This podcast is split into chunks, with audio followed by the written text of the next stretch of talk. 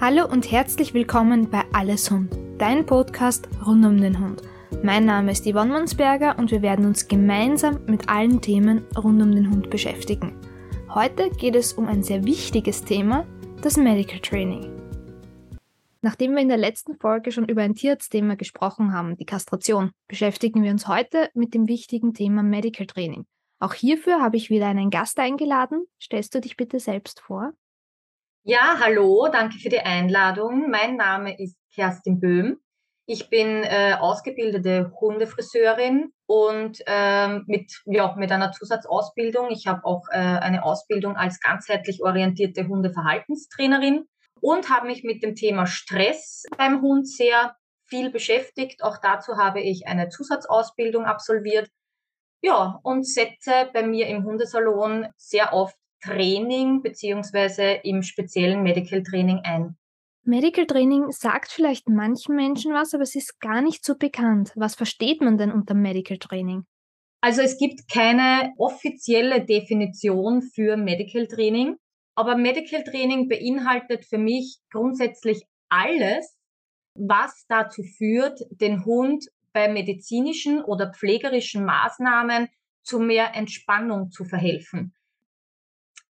Hierfür setzen wir gezielt die Lerntheorie ein. Das heißt, äh, wir beschäftigen uns hierbei mit, der, mit den Konditionierungsformen, um mittels positiver Verstärkung Hunde dazu zu animieren, mit uns freiwillig zu kooperieren.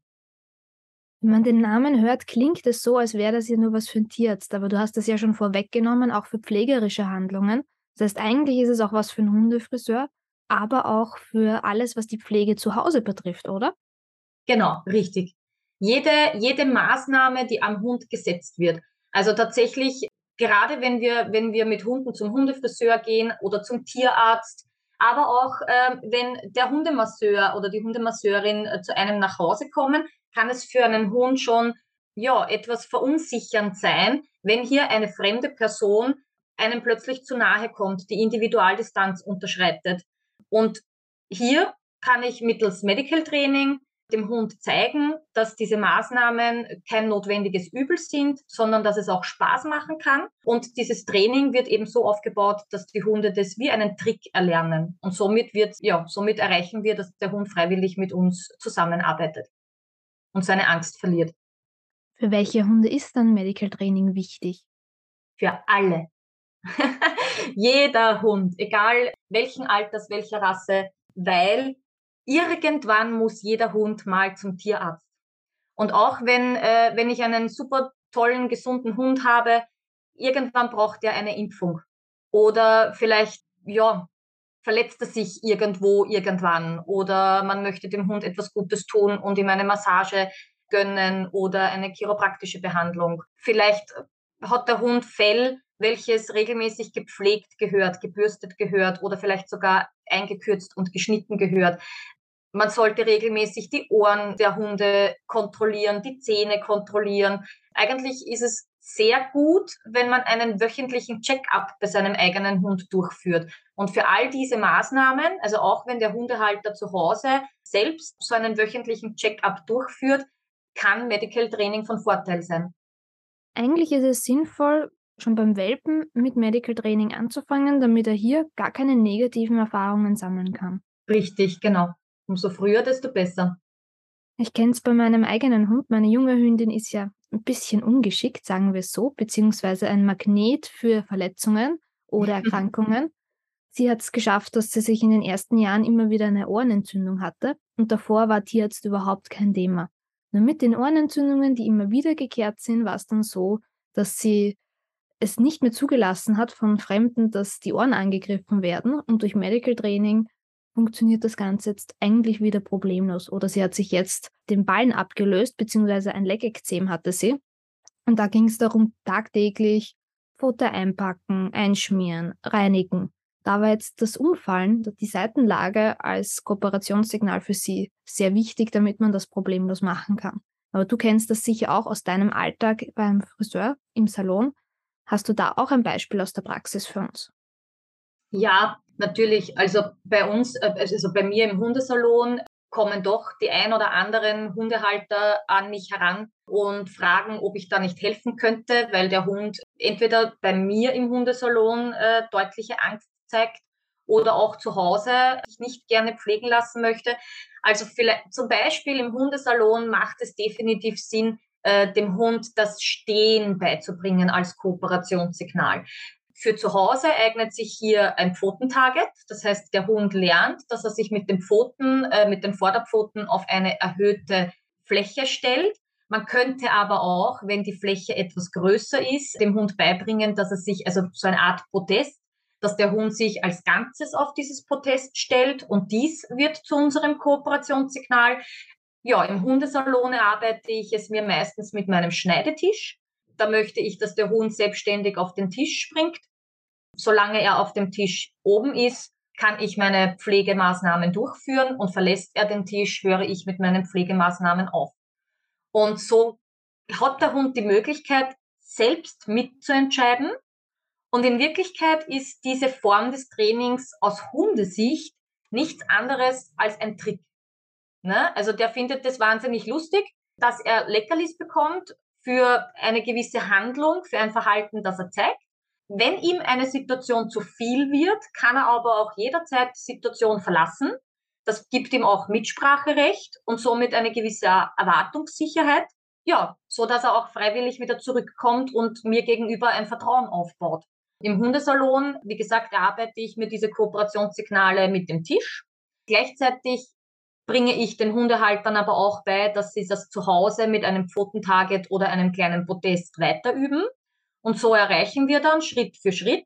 Ne? Also wenn das, wenn das Kooperationssignal, Pfotentarget oder Tisch oder Protest dann äh, erarbeitet wurde, dann geht's weiter mit der eigentlichen Pflegemaßnahme. Also dann fügen wir zum, Be zum Beispiel die Bürste hinzu. Ne?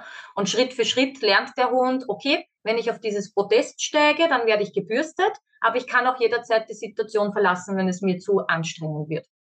Ja, das klingt ja sehr gut eigentlich und das ist das perfekte Beispiel dafür, meiner Meinung nach, dass es wie ein Trick ist, weil im Pfotentarget kennen wir ja nicht nur aus den Kooperationssignalen, aus dem Medical Training, sondern das ist etwas, was ich in der Hundefitness zum Beispiel auch immer einsetze, was eines der ersten Signale ist, was die Hunde bei mir lernen.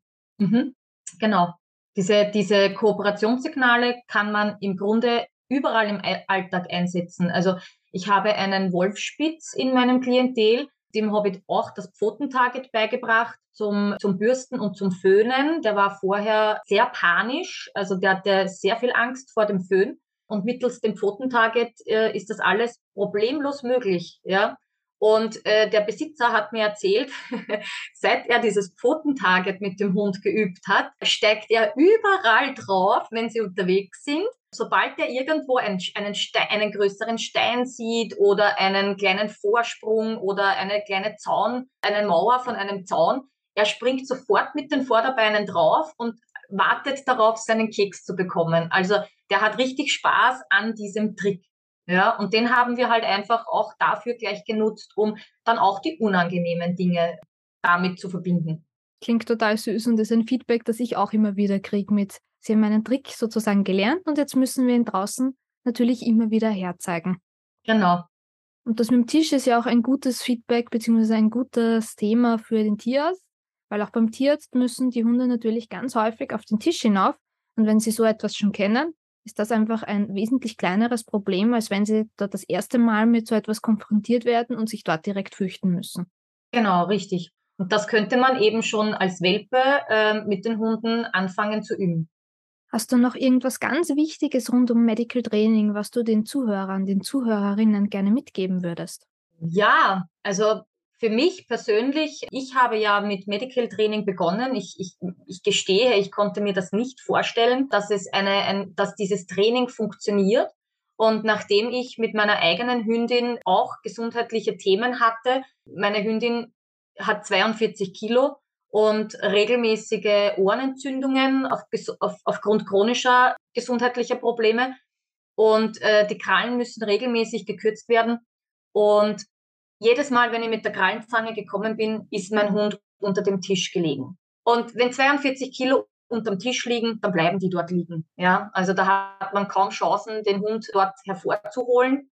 Und für mich war das dann der Moment, wo ich gesagt habe, okay, ich probiere das jetzt selber mal aus. Es ist meine einzige Chance, irgendwie den Hund dazu zu bekommen, dass sie freiwillig mit mir kooperiert. Und habe dann dieses Medical Training ausprobiert und festgestellt, das funktioniert. Ja, also plötzlich, äh, mittlerweile ist es so, ich, ich hol, ich, wir haben ein Ritual, ich hole die Decke, ich hole die Krallenzange, ich hole die Leckerli und sie steht schon neben mir und, war, und kann es gar nicht erwarten, bis es endlich losgeht. Und da ich selbst diese Erfahrung gemacht habe, dass Medical Training einfach so eine großartige Sache ist, ich kann es nur jedem empfehlen, unbedingt Medical Training von Beginn an äh, zu machen. Für mich persönlich, ich sage immer zu meinen Kunden, für Tricktraining, Agility und alles, was es so rund um Hundesport und Hundekurse gibt, habt ihr ein Leben lang Zeit. Und Medical Training sollte eins der ersten Dinge sein, die euer Hund kennenlernt, damit es dann später zu keinen ja, Problemen gibt, wenn pflegerische oder medizinische Maßnahmen notwendig werden. Ja, das klingt eindeutig nach einer Erfolgsgeschichte bei dir und ja. deiner Hündin. Und das gibt man natürlich auch gerne weiter. Deswegen hast du jetzt auch ja ein neues Projekt rund um das Medical Training gestartet. Magst du uns dieses Projekt noch kurz vorstellen? Ja, sehr gerne. Tatsächlich ist das mein absolutes Herzensprojekt.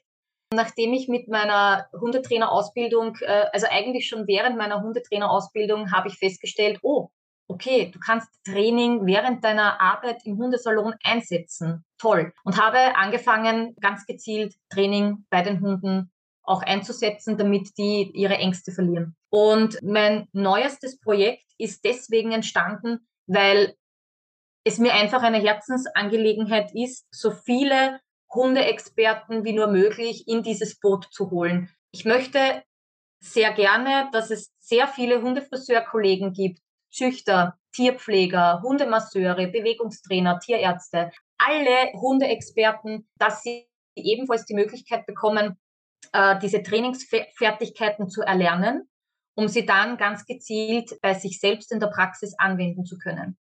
Und mein neues Projekt heißt die Medical Trainerinnen und ist ein Intensivlehrgang, den man berufsbegleitend absolviert kann.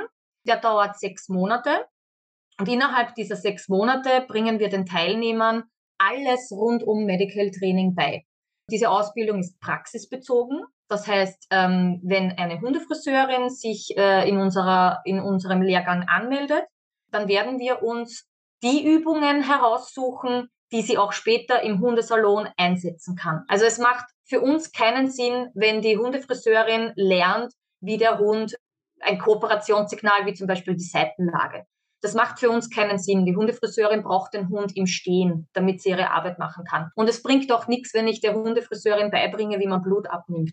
Das wird sie niemals machen. Ne? Also wir, wir fokussieren uns wirklich auf die Praxis des jeweiligen Teilnehmers. Genauso wie die Hundemasseurin den Hund vielleicht in einer stehenden und einer liegenden Position benötigt, um ihre Tätigkeit durchführen zu können.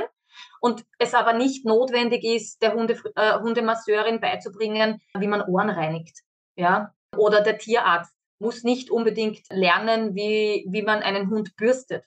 Ja, sondern da wäre wichtiger, in die Ohren reinschauen, die Zähne kontrollieren, überall den Hund anfassen können, Blut abnehmen, Fieber messen, ja, also äh, den Hund abhören. All diese Maßnahmen wär, sind wichtiger für den Tierarzt und unsere Ausbildung zielt genau darauf ab, den jeweiligen Teilnehmer in seiner eigentlichen Tätigkeit abzuholen und zu sagen, okay, was brauchst du? Welche Position des Hundes benötigst du, damit du deine Tätigkeiten durchführen kannst? Und hier setzen wir an und das bringen wir den jeweiligen Teilnehmern bei. Ja, das klingt nach einem sehr spannenden Projekt, nach einem sehr spannenden Lehrgang und ich wünsche euch natürlich sehr viel Erfolg dabei. Dankeschön. Und vielen Dank, dass du uns heute das Medical Training ein kleines bisschen näher gebracht hast. Wenn sich jemand von den Zuhörern und Zuhörerinnen interessiert, dann solltet ihr am besten bei dem neuen Projekt von Kerstin vorbeischauen. Vielleicht ist es ja das Richtige für euch. Und vielen Dank, dass du dabei warst. Danke für die Einladung, es hat mich sehr gefreut. Ich hoffe, dass euch auch die heutige Folge gefallen hat und wünsche euch eine besinnliche Weihnachtszeit. Bis zur nächsten Folge.